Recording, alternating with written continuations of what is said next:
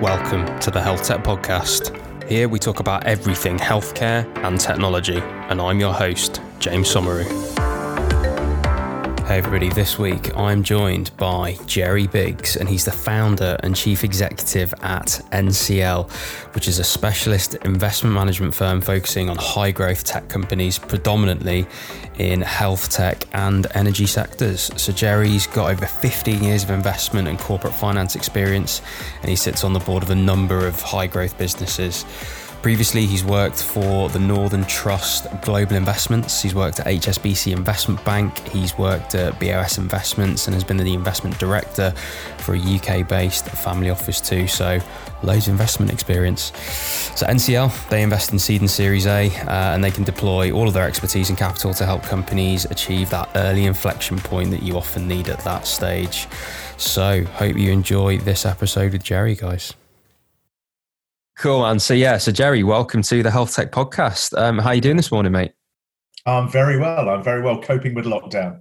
Yeah, I actually played tennis yesterday because I was allowed. It was fantastic. I played some singles. I stayed two meters. I had my own tennis balls, and I had a good workout for a change. It was absolutely wonderful. So um, oh, I can great. now cope with lockdown if I'm allowed to do that because that was the only thing that I was really missing. Not much else of my life changed, to be honest. But um, yeah, no, all, all a bit more um, pleasurable now that I can do that. Yeah, absolutely. I, I, I tend to go out for an early morning run, and I run across a golf course. Oh yeah. Uh, um, that's been fairly open and free for the last few weeks, and then they've just brought it back in today, so they could tell my running route, which is a, a bit annoying. But uh, glad to see some other people back out early in the morning. Yeah, definitely. I, th- I think people are so keen to get out and yeah and play sport again and watch sport. And like, I can't wait for, to be able to watch stuff. And it, I'm surprised at just the gap it's left in my life. Actually, I didn't really not realize I was so into sport, like playing it and watching it. But yeah, the void's the void's been crazy.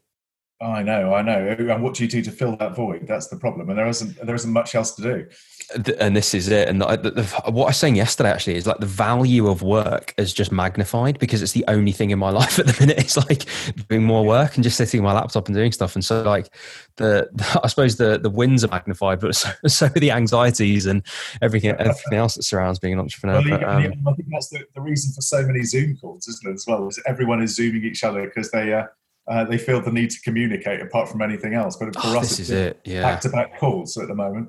Yeah, this is. I'm quite bad for it actually because I, I, I tend to you know shy away from them, and I, I'm introverted by nature, and so like any calls in my day, I'm like, oh, I've got to do another call, got to do another call. But then, yeah, when I eventually get on them and have a chat to people, much like I am right now, it's actually very, very enjoyable. So, um, yeah, I suppose I should have uh, potentially got into a bit that a bit more, but now I've got tennis. I don't need it to be perfectly honest. But, but anyway, we digress. Um, yeah, Jerry, so great to have you on, mate. Um, obviously, we've had a quick chat before, so I know a bit about your background and everything that you're doing with the fund. But obviously, it'd be great for our listeners um, if you could give us a flavour for all that stuff and uh, tell us your story, mate. Yeah, yeah, sure. Well, um, I mean, I, I'm uh, not a natural to, to this sector. I started uh, my career uh, nearly 25 years ago now. I was uh, uh, I was in the army as an army officer for 10 years, and and I left uh, um, quite suddenly. And uh, uh, when I started a family and thought I needed to do something serious with my life, uh, and, and, and looking around for a little while and thinking, what am I going to do? I, uh, um, uh, I I finally went into financial services and ended up in a in a private bank for a couple of years. Um, and then I sort of drifted towards towards the institutional fund management side of life. I started working for a consultancy where uh, we were consulting to invest different investment managers about products and how to structure the products and how to create the office, the right back office environment for their funds. Yeah. Um, and then I ended up in uh, uh, in HSBC um, uh, doing some uh, uh, some some fund management there, and then I finally went over to a, an American bank called Northern Trust and worked worked for their global investment team there, and they brought a lot of their their institutional products into the UK market as a sort of following to their custody offering, uh, and uh, uh, and I, I I help there. So a real financial pedigree then. You're born and bred. You're purebred in, in the finance world. Well, yeah. After after ten long years in the army, I had to do something, and I had to sort of really reprogram myself, which is very difficult. I could probably say that for those 10 years, I didn't even know what a pension fund was, apart from the fact I was going to be very safe on the other side of it and have something that paid me out in, in, in retirement. Yeah. Um, and uh, and since then, I've had to learn, you know, the, the complete dynamics of uh, uh, of those funds and uh, uh, uh, and how we make investments and returns and and learn my way around the city pretty quickly. And that's it's such a, a good point, mate. I mean, when, even even when I was a doctor, and you know that was that was only what like five years ago, or if that. I had absolutely no idea about any of this stuff, and since yeah. I've learned it, there's just been this amazing kind of clicking of oh right this is how the entire world works and it is all financially driven and yeah. what markets actually are like if you asked me to define what a market was as a doctor it would certainly not be the definition that i'd give now and as you say yeah. about like about how funds actually work and how wealth is created and how mm. that then flows down into the system i had absolutely no idea i, could, I wouldn't have even told you been able to tell how a pension worked like what it actually was. No, I know um, it's quite scary, but I, I, think even when I when I came out into the big wide world and started learning this new trade, you know, the, the first part to me was that, that trying to, to find someone who could explain how the entire system works. Yeah, banks to, to funds to um, to custodians, all of that sort of stuff worked around the products. It was very very hard for someone to explain it end to end. And yeah. so I found myself, you'd have a fund manager who could tell you what he did in his very specific sector, but not how the back office operated or how a trade was processed or, yeah. or, or, or, how the, the, the bank supported them. So it was, it was a real voyage for me over sort of six to 10 years to try mm. and put hmm. all of that together, not just learn about one single part of it, but learn mm. about the, the entire financial system and how that was constructed. Interesting. Uh, what do you think the army taught you in terms of what what skills or traits or I guess habits did you sort of carry through from the army into what you do now? Because actually, it's funny. Like, there's a few people that have been on here that have got military backgrounds, and yeah, they all seem to have taken something from that early career and and is still with them today. Well, I've, I've got to say that I found um, I found it particularly difficult adjusting to uh, coming into the financial services sector. Um, I think the the army teaches you, particularly for, for the officer class, a lot about leadership. Yeah. And when you come into the larger companies, you see a lot of management, but very little leadership. Mm. And and the city needs strong leadership, uh, and and it and it somehow lacks that, and it and it, it doesn't really pick up on on the value of it or or or or, uh, um, uh, or, or how to take that forward. So I was a bit of a sort of lonely soul in a couple of the larger firms that I worked for. And, um, and, and I didn't really feel comfortable at all. And I've got to say, I, I, think you know my my head was down after a few years of working for the larger um, the larger organisations. Um, even though my job was relatively interesting, I, I, found it very restrictive and not a lot of open thinking. And that really what, what's led me back to starting up my own business 10 years ago okay. when I finally find that, that actually entrepreneurialism is is very similar to some aspects of being an army officer in the fact that you know you're even you're in a, in a very bureaucratic system you are very quickly given um, a long rope to go and hang yourself with. Yeah. and you have to make very fast decisions in a very fast changing market and you have to show leadership. And i think that's the difference with the smes and when you're leading a small company it really is being a leader and not a manager. So I think I finally, after sort of 10 years of going around to different businesses, finally found my uh, uh, my salvation in running my own business. So tell me about that then. What was it? Well, in fact, it was the last financial crisis that, that really did it for me. I was uh, um, I was working for um, uh, for Northern Trust Global Investments at the time, um, and we had the the, the crisis. Lehman's had, had gone down, mm. And uh, uh within our product range, some of the, sort of the, the, the, funds were, were suffering uh, quite dramatically. Uh, and we've been talking to a lot of uh, institutional investors and family offices about where the future would go. And we, uh, well, I just decided that it wasn't for me, that the future wasn't going to be um, in a large institutional fund manager, but there were different ways of doing things and new approaches to be taken.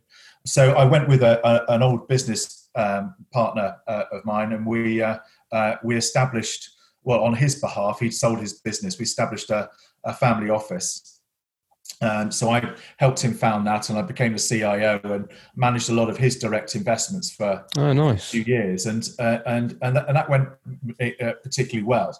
Um, but on the back of that, it, it, it, spurred me to think, right, I want to run my own company. And uh, roughly 10 years ago now, on the back of the family office, they, they gave me a little bit of money to go and uh, uh, start something that we called, what we called Narec Capital at the time. Mm. Um, and Narec Capital was a was a, a an initiative between um, this family office and the government to look at the commercialization of technologies. Interesting.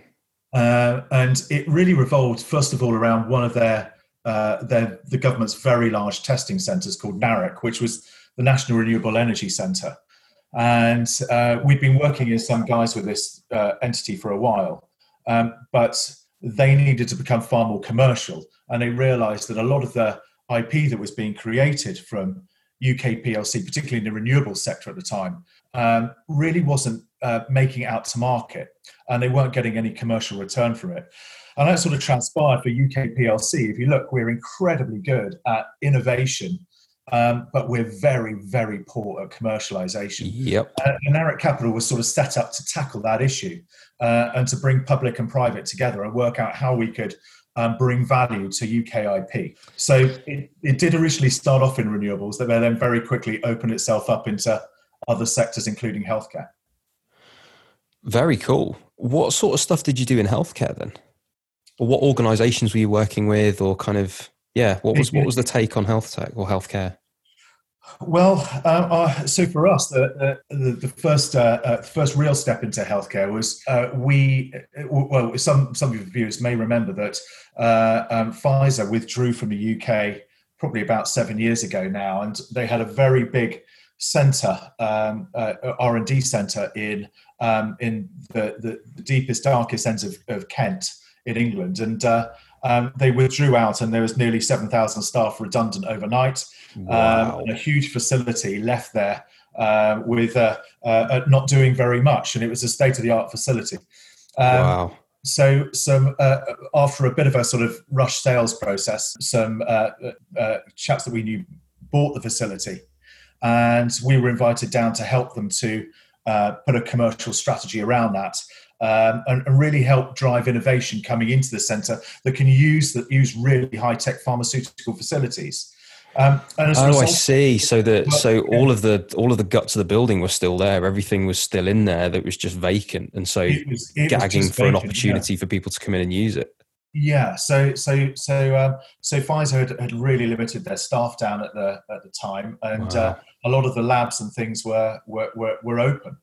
So we were able to create a, a strategy around it to utilize those laboratories. And, and, right at the time, a lot of the, the, the healthcare community or the life science community in particular was changing and a lot of SMEs spinning out. And Pfizer yeah. is a great example. You know, it, God, what an opportunity for them to use those the, those facilities. Very much so. Very much so. So we learned a lot about the types of facilities, the types of companies who could use them, um, how we can yeah. those to uh, uh, uh to uh, uh, to create value within some of the young companies, and it worked incredibly well for us. And uh, that was really why we we constructed our first fund. Very nice. And so, what's next? well, so so um, today we we, we, we now purely focus on the healthcare sector. Uh, we've got about 20 uh, different technologies uh, in the healthcare sector that we've we've invested in over the last five or six years. Um, we did it. We've got a, a, a, sort of managed portfolio of direct investments, and then we've got two funds. Our first fund was based all around our activity at, at, uh, at Discovery Park, the old Pfizer Centre, and our company's yeah. based there. Um, and then our second fund we launched last year, um, and that's called the Health Technology Fund Two and we are uh, we we did a first close of that fund last year. We're we're actively investing at the moment in time, but we're still um, bringing in new LPs uh, uh, into the fund as we as we progress over the next twelve months. Very nice. So. What sort of technology? I mean, what what a great name for a fund, right? The Health Technology Fund. I mean, ideal. Straight down the line, very Ronseal does exactly what it says on the tin, right? So, what sort of things are you looking for? Looking at how big is the fund, ticket sizes, what sorts of people you, would you like approaching you? That's that side of things. Yeah, sure. Well, I, I, think the, the, the key thing for, for us is you know we are an institutional investor, so uh, most of the uh, the investors with us are, are, are professional institutions, corporates, or, or local authorities uh, or government entities. So um, those are the types of investors we we, we typically um, look for. The fund is is is relatively early stage fund. It's it's pre. and We would say it's just pre Series A.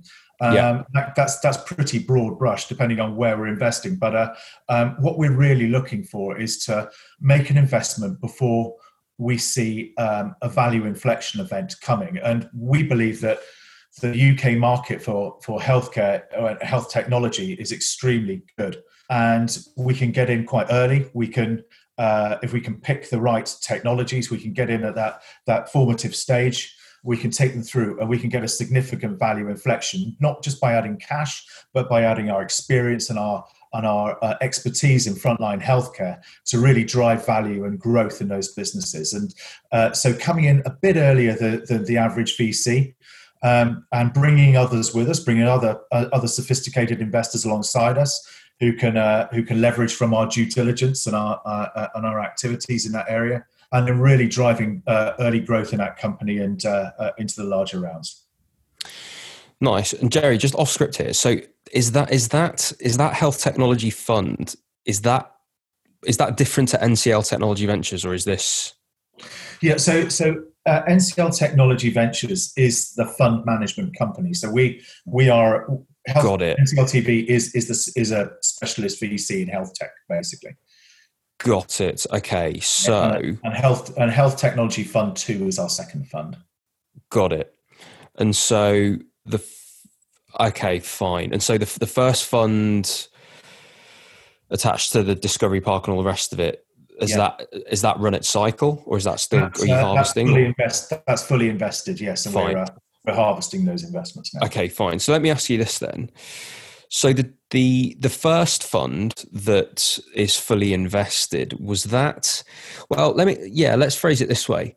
What did you learn from doing that first fund that you then brought into the second fund? What changes did you make in terms of the, the thesis or your approach or i don't know how you market the fund? I mean anything really. I guess i guess this is aimed at uh, the investors listening, the people that yeah, might be raising yeah. funds, but also I guess the entrepreneurs, just to get an insight into how people, you know, migrate their funds and and and as they go through um, as they go through their cycle as a VC.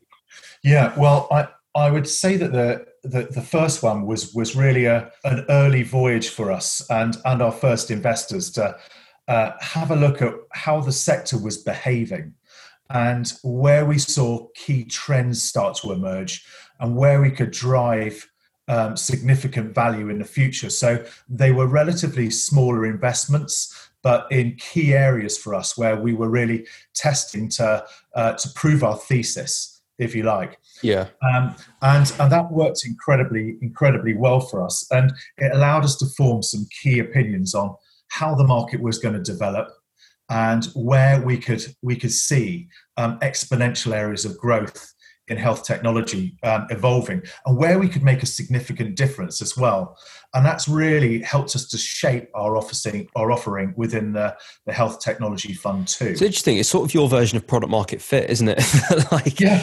Um, yeah. well it is yeah, product yeah. market fit quite frankly because you know you've got a product and there's a market for it um, and so I, I, mean, I'll ask you directly, then. So, so where was that? I mean, in, in terms of the the techno, I mean, do you look at p- particular technologies? Do you prefer looking at particular customers? Is it that you like certain business models? I mean, so where did you find your sweet spot in terms of what you do like, who you can help, who it is worth yeah. you, you guys yeah. adding value to?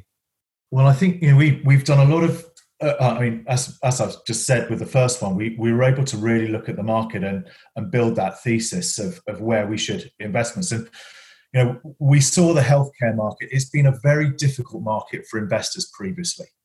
and you know the uh, returns have been quite lackluster um, it, it's very, very difficult because you know products to be adopted within a healthcare system face all sorts of difficulties from from procurement to actually being used by the by, by the end. Uh, oh yes, we're very familiar with that on this podcast. uh, and, uh, and, you know reimbursement models and everything. So so you can't be a generalist in this space. You have to be a specialist. Yeah, and you have to understand all of the aspects of frontline healthcare, from from the insurance models to the payers to the, the yeah. users to the procurement aspects. And, and we needed to build our model to understand and be able to influence all of that. And, and so if you look at our team and uh, the, the thesis that underlines it, we really specialize on knowing frontline healthcare. Mm. That's a very broad area because it, it will it will it'll look right away from drug discovery to drug delivery. Yeah, but, indeed. But, yeah. within that, there are really core themes where where we can see that there's going to be uh, exponential growth in the near future, and where we as a team can add extreme amounts of value to the right companies uh, that come through. Cool. So, who, what sorts of companies are exciting you then that sort of fit into that sweet spot? I mean, you don't have to name the companies, but what sort of areas are they in? Yeah, uh, well, I think if you'll, you'll, you'll get a if you look at our portfolio so far, you'll you'll find uh, some of them look fairly random and, uh, uh, and dispersed across the, the healthcare space, but but there is method in that madness. And, and, uh, so, so, so in, in, all of the sectors that, that we would look at, we, we can see some some real emerging themes. I think one of those is around is around data science and mm-hmm. um, the the real emergence of, uh, of, of computing capability to, to help within healthcare. The second area for us is around optimizing patient outcomes. So, technologies that can really drive impact um, and change to, to, to, to, to the, the end user, the end patient. Yeah. And a third area that we see significant growth is, is in driving efficiencies throughout the healthcare system. Yeah. So that could be anything from patient you know, record management, uh, uh, etc. So there are those are the broad themes that we're looking at, but within there we can see some r- real growth areas where uh, where we're focusing ourselves. Um, I for our latest investment is is in precision medicine, uh, nice. which we see as a, a, very very large growth area. And this is a precision oncology company um, that's just about to go through um, quite a large clinical trial with us in the UK. Um, and uh, uh, and you know we we see that as, as a real a real step change in in the ability for for us to to look at, at, at medicine on a personalized level mm. uh, and understand a bit more of the value chain that's going to emerge there. Yeah, I, I definitely agree, and, and actually, you know, it's it's nice it's nice to hear that you, you guys have got that second one that you mentioned about um, you know actually looking at things that increase the quality of care. I, th- I think that's an important one because everybody's going to talk about efficiency savings because we know that we're dominated by a public sector health system and that you know it, it just needs to be you know saving money and but then again saving money is not a business model it needs to actually do something. So there's there's all these different pressures and challenges right? But i think it's interesting that you guys uh, quite literally have a focus on on things that improve the quality of care for patients. I think that's a nice very so. and very relevant and apt addition to a thesis because it really keeps you grounded in what the hell are we actually doing this for you know? And i think that's very nice. I think the the difficulty often with that is the is the business model because it's often very difficult to kind of monetize a solution that purely just increases quality if it's going to cost more if it's or there's going to be a knock on down the road or all the rest of it. I mean how how do you guys look at business models with things like i mean the elephant in the room here the nhs you've mentioned insurers and those sorts of models which you know you know very very applicable globally right you know rather than potentially just in the UK or even in the UK and you know certainly in the US do you do yeah. you think are you one of these people that says anything that involves the NHS is a definite no? Are you are you one of these funds that will look at everything and have that discussion? Do you like multiple business models? Do you like things for insurers? I mean, how do you guys think of business models in healthcare? healthcare? Yeah, sure. Um, well, uh, I think the, uh, uh, the, the NHS uh, you've got to know how to work with it, and and the, that's very true. In, in, a, in a, lifetime of, of, of, probably myself, but definitely the fund, um, you know, we are not going to change this beast. It's yep. Uh, it is the way it is. It's very very difficult to um, for, especially for an SME, even for a large pharma company to go through a, a, procurement cycle and get products or, or therapeutics adopted. We know the difficulties and the challenges there. So I would say that anyone who tends to come in to see us to say, I'm going to sell this to the NHS, mm-hmm. um, it's red flag number one. Yeah. Um, well, there's no such thing as the NHS, as I say on this all the time. There's no, just 100,000 organisations with the same logo. Um, exactly. Exactly. So, yeah. and, uh, and so, you know, that's, that in itself makes it very difficult. However, we've always looked to say, what can the NHS do? What can it really do now? And we know that the NHS has a fantastic brand and a fantastic reputation. Um, and those technologies that the NHS do use are some of, some of the best doctors in the world. And if they're using them and and uh, uh, and they validated them, then we know that they're good, mm. and that's a very good signal to other markets. So for us, we work very closely with the NHS. We have a number of trusts that we we, we work uh, fairly intimately on some of oh, the cool. product development things. But the key to us is not getting them or not looking for them to adopt in any form of scale, but to help mm. us to validate and to put the name on the tin to say yep. that it's been through an NHS process, it's been utilized at a certain trust, it's come through a clinical trial process. That's really good for us. But we we will always anticipate that our, our first sales will be into the private market and hmm. typically mm. offshore before it comes onshore. Yeah. And you know, there's there's a there's a few bits about that. It's a very it's a very mature approach, right? Firstly, the acknowledgement that adoption is the hardest bit that's that eloquently puts so much of what I talk about on this podcast, you know, into context straight away. That actually the difficulty is getting things adopted, and therefore it needs attention and it needs effort and it needs resource, and that's why it's not as easy to scale a services company in the NHS than it is to scale a SaaS product B two C, because the adoption B two C is literally just a click to sign up or, or whatever it is. So you know, we know the adoption of it into clinical workflows often is is the most difficult bit, and it needs handholding. And I think think you know the recognition of that is extremely important. I think beyond that, um, what was I going to say? Yeah, the, the the fact that you've then acknowledged, okay, I mean, forgive the phrase, but quick and dirty pilot to get the NHS stamp is a very good stamp yeah. to get, a stamp of approval globally. It proves it has gone through one organisation and they all have extremely high standards, which may be very different and very difficult to go through each time.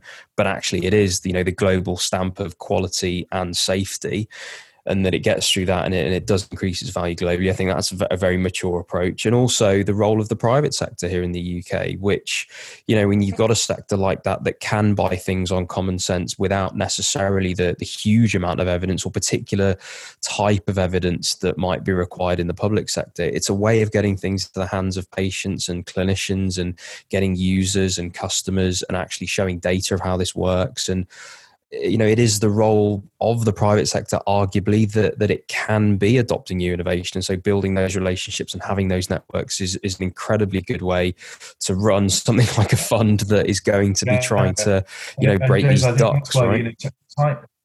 timing is key for, for, for these people. And and you know there are some dramatic changes coming in a in the healthcare system to public and private.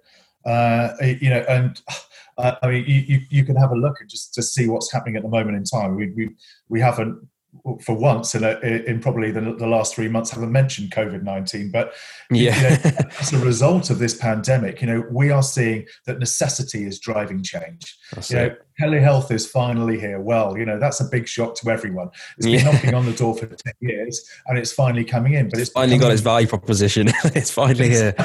yeah and uh, and so you know things like this do drive necessity necessity does drive change. Yeah. and that's good. And we can see that you know organizations such as the nhs and healthcare in general that's very resistant to change normally because of regulatory pressure and uh, uh, and being far too risk averse have to under that necessity have to adopt these different procedures. But also you're getting a lot of change in the regulation with the regulators yep. a lot more open and flexible and looking at these other technologies coming through and you're getting and as a result of that you're getting consumer pressure because a lot of consumers are now demanding that they they don't have to go and see a doctor they can do this online yep. why why why if they've got a chronic condition do they have to be sent into a&e and block a&e and spend 24 hours in a uh, in a hospital bed when they could be monitored at home and yep. so a lot of the realization of consumers is, is, is driving this. And one that will obviously change the public system over time, but private private systems should be readily adopting these now because they are the people that need to show that they're different, show that they're operating different value added services, and those that will will adopt that innovation early will be the ones that win through in the end. Yeah, that's an interesting point as well. Actually, I mean, so much of what you said has just has chimed with probably the last five episodes of this podcast, like all the different bits and bobs that I've shown from NHSX and all the rest of it.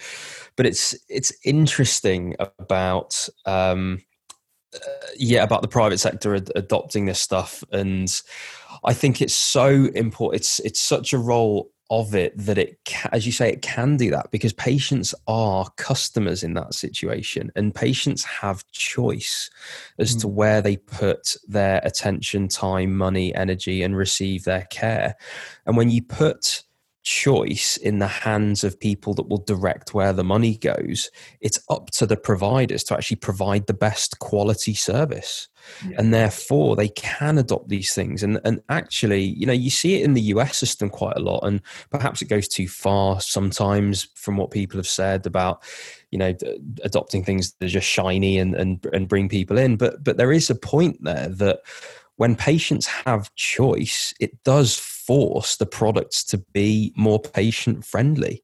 And I think that's yeah. that's an interesting thing that I think is missing in the public sector. And in fact, this came up quite a long time ago when I interviewed Tanya from Elvie. Do you know Elvie, the, the medical yeah, device yeah. company? Yeah, right. So I interviewed Tanya on here. And she made a really good point, which is that you know female health devices that have been used on female patients in hospitals have been historically bought and procured by men at the top of organizations that have absolutely no right to make a decision on what those devices are, should be, and the fact that they're used on women that they will never even see or interact with. And it's strange that that those patients have absolutely no say in what the device looks like that's being used on them because it's bought by somebody else. And I think as you say, that that's an interesting way of defining why the private sector might be very good at, at, at buying some of this stuff, or at least you know driving the market slightly, because ultimately the patients then have the choice. I think I think that's I think that's actually so important. Yeah, and I think that's just going to become more and more apparent. And I think also in the areas of sort of you know, that that patient data and things, it is it, you know patients and or the consumer is realizing actually my data is valuable yeah. And why why do I leave it in the hands of a public services organisation that will probably lose it and get it wrong and it won't be yeah. updated for years? I'll keep that data and yeah. I'll make it available to other providers. And that we're already starting to see that in the US become quite a, a, a, driver for change. And I think that will slowly work its way around to other markets as well. And so I think you know the, the, the consumer protecting and utilizing their own data will become uh, a, a, key driver for, for, for some new technologies adoption in the future. Yeah, totally. And how, how do you see the the I guess the future of health tech? A bit of a broad question, but I mean, you've talked about a few different bits and bobs, but I mean, as a as a fund, as an investor, I mean, someone said a, few months ago, I like the phrase that investors choose the world that we live in next, and it's kind of true. You know, if you're at the cutting edge of innovation, you guys decide what the next thing is that's invested in with you know relatively big check sizes and all the rest of it, and enable these innovators to go and build their stuff. I mean, in the in the term that you guys are looking at as a fund and the things that you're investing in, the things that you might be thinking investing in with Fund Three, perhaps. How do you view the future of everything that you've mentioned in terms of the next things to come through, or indeed the view of the world that you like to see in terms of healthcare, and that you guys as a fund, as a fund, are kind of advocating for? Yeah. Well, I mean, there, there are certain dynamics in the market that we look out for. And, it, you know, as a venture capital fund, particularly early stage, you really have to be thinking about where is that next market going? Where is the next wave of innovation? And can I be within that cycle and, and, and reap that, that initial growth? Um, you know, and we've seen it in other areas of, uh, uh, of, of, technology and, uh, you know, platforms of uh, uh, have come about over the next 10 years. And healthcare has been in the background and it's been sort of it's been finding its way along but it's now that that time is right. And you know i think we're we're, in a very very good position um, to be able to to be at the forefront of this next wave which is exactly where we wanted to position ourselves. And the the critical thing for us is that I've already said that the nature of the industry is is changing, consumer driven, regulatory driven, um, necessity from the pandemics. All of these things are making the healthcare system have to open up. Mm. And it's a fantastic time to be in there with the right type of technology, but we must choose where we focus our bets and where we see in this in this very large sector where those core areas of growth would, would, would be, and that's where where we're looking at. But from a market position, not only is the sector changing, but the the exit potential is is really becoming exponential. And there's a lot of change in that exit market, which excites us. Um, where do you, where do you see the exits? Because at the, at the minute, at the minute, it seems to be bigger companies buying smaller companies to be quite f- frank about it the ipos don't seem common and all the rest of it and and you know digital health's taken a bit of a battering for and, and this as this is kind of a criticism right in terms of the exits. So yeah i guess in what you just said I mean, where, where do where do you see the exits in terms of this stuff? Yeah um, well so we, we're seeing i would say three main areas we're, we're, we're looking at and we're looking at the changes within those areas. The first one is is is big pharma. Yeah, and we would say that that the uh, the, the big pharma have been rapidly uh, evolving their their models, streamlining their R and D, uh, focus more on onto the blockbusters, and and maybe at the extent of of, of not looking so much at the new wave of innovation coming in that's almost crept up um, behind them. Mm. And so a lot of the personalization of drugs, the personalization of medicine, the use yeah. of, of technology and data to drive a lot of their processes and create efficiencies there, they haven't been on top of. And a lot of that has just been farmed out to SMEs, which is, is, is probably part of their strategy. So if you're looking at the involvement of patents, it's gone from about 40% of patents being outside of big pharma to now 72% of patents oh, wow. being SMEs. Oh, that's interesting. So that, change is, is, is, is astronomical. So what's happening now is big pharma are then buying up the companies when they reach the right level of maturity. Yeah. So they rather than carrying out the the expensive R and D themselves, buy the company as it becomes of age and it fulfills a gap in their in their in their in their, their, their product offering. So we are seeing a, a, distinct change there, and, and, almost a build towards a model that we can we can we can see within within within that that uh, uh, within that part of the of the cycle. The, the second for us, uh, which has been very uh, um, enlightening to see, is big tech companies moving in. And you know we're all aware of the Googles and the Apples looking at, at different provisions of healthcare, potentially in in in, a, in within wearables.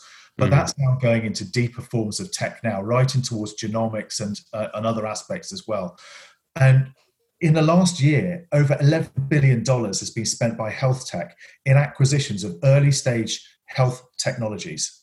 Mm. A lot of them in pre revenue because they're, they're making moves into this area. So, into mental health, into, uh, into other aspects for, for enhancing wearables uh, it's, uh, it's, it's been a very big market. So we're seeing them as really new exit partners, particularly on the technology side of life, mm. away from the drugs, but into, into the technology. And the third area, IPOs. IPOs are, are, are obviously a, a, you know very lackluster in the UK. It's been a, a very challenging market previously um, uh, to, to, be able to get out to AIM and things. But we would always look at Nasdaq as a preferred market, and biotech's still, you know, seventy to eighty percent of uh, uh, of Nasdaq, and it was doing particularly well. Uh, a while ago, it's probably going to take a huge dip over the next while, but it is a natural market.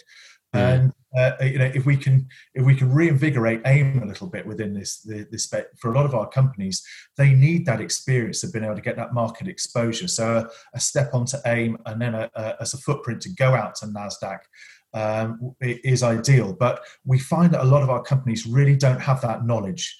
In America uh, or Israel or other companies, they're very experienced at doing that our companies don't have that knowledge, and we've got to be able to give them the knowledge they need to create value and exit at value. Yeah. Um, it's it's a real shame, but that's where we're driving a lot of our um, learning and how we help our companies is around their capital strategy. How do we maximize value? How do we create value for the founders and the shareholders along the way? And how do we get out and exit this, this business? It's, and it's unfortunately, but you know, we've got some brilliant scientists, but we haven't got brilliant entrepreneurs here who've, who've gone through this process and, and, and they're very far and few between. We've got to be able to impart that knowledge to these companies.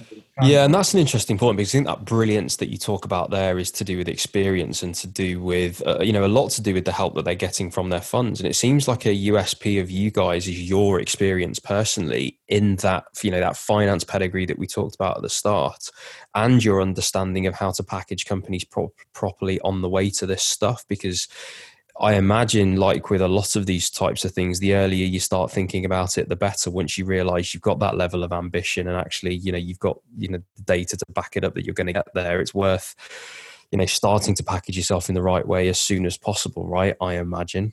Normally, when we see a company that we like, you know, we you know we'll take it for granted that the science is good and it's in an area we want to invest in, but you know the, the the bit that we think we're going to have to do is first of all is look at the capital strategy of the business mm. and we almost start as how is this business going to exit yeah and, then work our way back from that to think right so how is it going to need to finance and position itself to get towards that exit point and that really drives us to think well how much money what do we need to do what's the next gown going to be how's our dilution going to look mm. within that you know, all of that positions up where a lot of the companies will come in and say, well, we're valued at X and we need five million pounds or whatever it is. But they haven't taken into account what do we need next and what are we going to need to get ourselves onto an IPO or, or to be at that level where we're going to be acquired. So take the other approach, go to the other end and say, how do I exit this? And then build that model backwards. And, uh, uh, and that'll lead you to what you need now. Mm. And you've mentioned life sciences, you've mentioned digital some digital health stuff, and it sounds like you guys managed to spread yourself across those things. I mean, is is that fair to say that you guys are comfortable both with some you know i mean where do you guys draw the line basically? If if we call it i don't know biotech at one end and pure digital health the other so i don't know like digital therapeutics delivered purely by a smartphone app at one end and at the other end you've got you know like a, a hard hitting biotech that's on the way to ipo and that, that develops a test or something. I mean where where do you guys sit in terms of that spread? Are you guys comfortable capturing it all well, um, I, I, think that goes back to our original point. Is you know, we we will look across the entire system from, yeah. from, from development to, um, to delivery, but within that, it's it's where where it's, where's technology driving change. So if it's I in see. the development part, you know, we we are not looking for pure therapeutics. We'll leave that to the bigger boys who've got much deeper pockets who can yeah. really you know do drug development and uh, uh, and and take those aspects forward. Um, so in the life science area we are we are there but we're looking at the change drivers that's coming into to, to, to how drugs are being developed and the technologies that are enabling those drugs to be developed yeah i see. faster.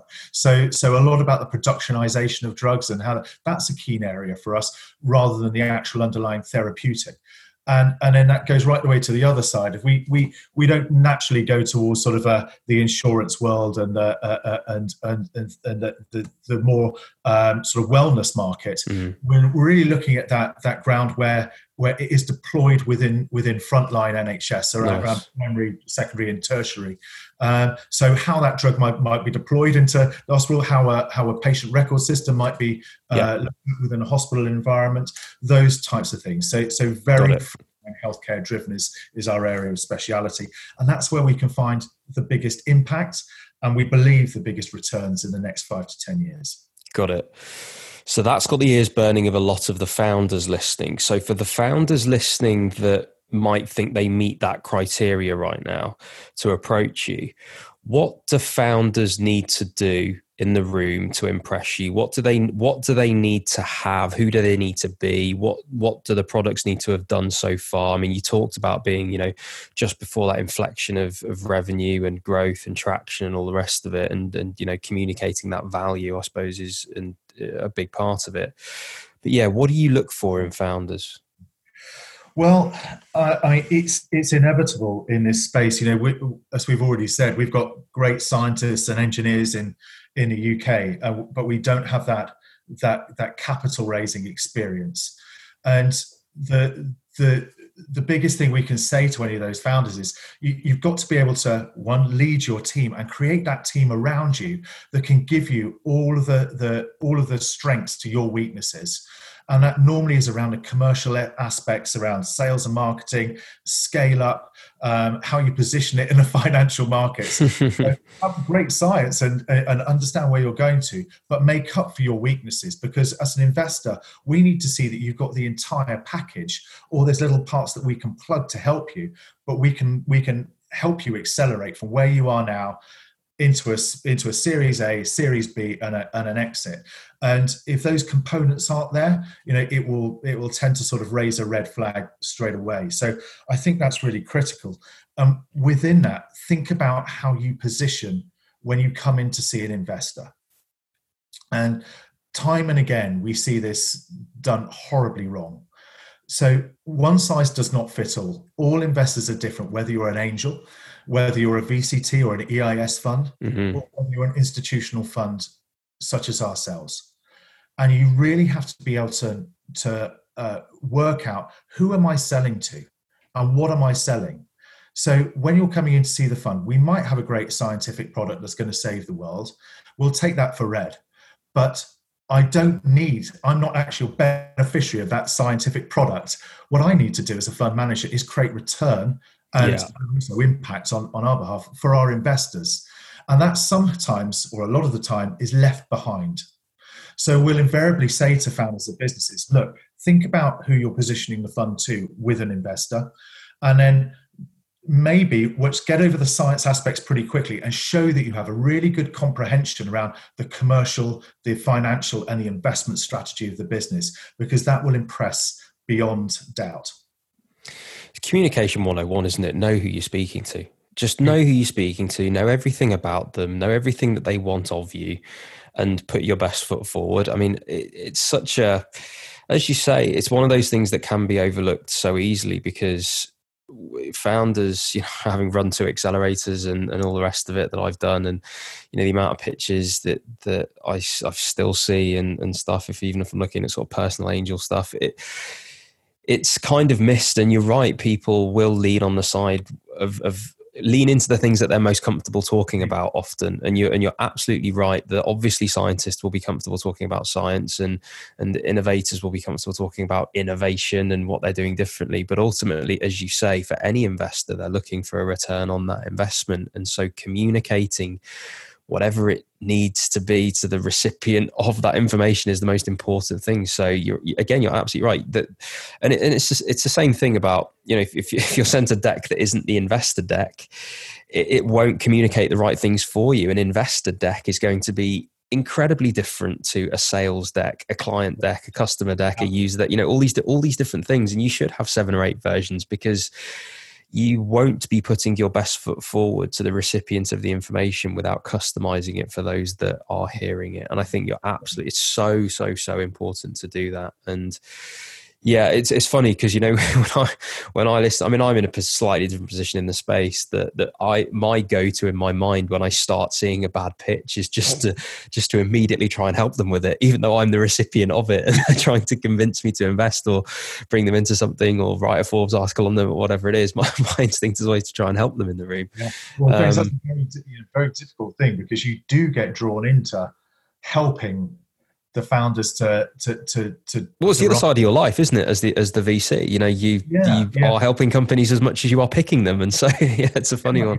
And, uh, and, but there's a fine balance there because at the same time as helping that along, you've got to see that they can grasp it because yeah, we're we're investing, but we're looking at who are the next investors going to be along, and yeah. going to be able to beyond our round be able to convince Series B to come in into yeah. into the product? Can they can they manage the team? Can they manage the growth in the business? Can they manage the investment strategy? Can they convince Series B that it's going to be good enough to invest?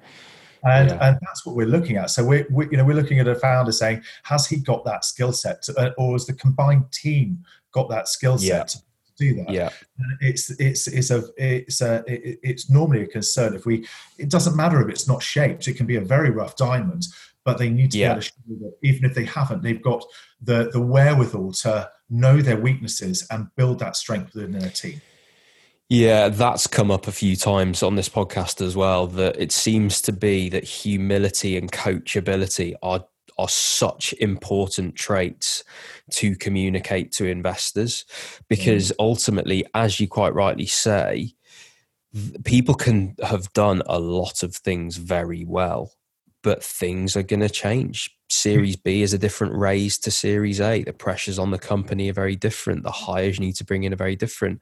It's a very different skill set to build a company from scratch to 10 employees than to take it to 10 to 100 and to have the humility to realize that might not be you and you might need to hand over the reins even is an extremely valuable thing to show investors that that you're willing to do. I mean, all of these things, right? It comes down to coachability and humility. That mm. I think, in order to build a company and, and keep it going through those different gates to raise those different amounts of money that ultimately bring the exits and the return for the investors, it, it has to be that you're coachable. It's a complete non-negotiable, and you know investors that are picking those things like yourself are going to have a lot of emotional intelligence as much as IQ right? And I think you know your ability to spot that in people is is going to be up there because you've uh, clearly got the track record to show it. Yeah so Jerry I think actually with that we are we are actually running out of time dude. And I think it's been uh, it's been a really good chat. It's so easy to talk to you. I think you know for for founders listening if if they're looking for a specific health tech fund that knows what they're doing in the space has, has certainly got a, you know so much going right in terms of knowing the approach and uh, understanding the pressures of healthcare with the ability to actually add really specific value. I think you guys are definitely a good avenue for people to go down. And uh, what I'll do is I'll I'll put the contact details of um, of the fund in the description of the episode. But yeah, Jerry, if you could close us out, mate, with um, just summarizing a bit about you, a bit about what you're up to with the fund, and then if you've got any asks of our audience, then by all means take it away, sir. Yeah, James. Well, thanks very much for, for having me on. And you know, I think you know, we're we're we're at a very exciting uh, pinnacle uh, at the moment in time, uh, largely driven by uh, uh, by the pandemic. But you know, healthcare is about to take the the, the forefront, and health technology has uh, emerged, and it's there. It's going to create impacts, and it's going to create financial return. And we've positioned our fund ready to do that, and we're we're actively looking for for, for deal flow and, uh, and bringing on other institutional investors who may wish to join us on our journey. So um, please do get in touch with us either via the, via the website or email me directly, jerrybiggs at ncltv.co.uk. Awesome. Thanks a lot, Jerry. Thanks very much, James. Take care. Hey everyone, thanks for listening and making it all the way to the end of this episode. Remember to subscribe, rate us, and leave a review. And you can head to the description of this episode to follow me on all of my social media so you don't miss out on any of the latest health tech content.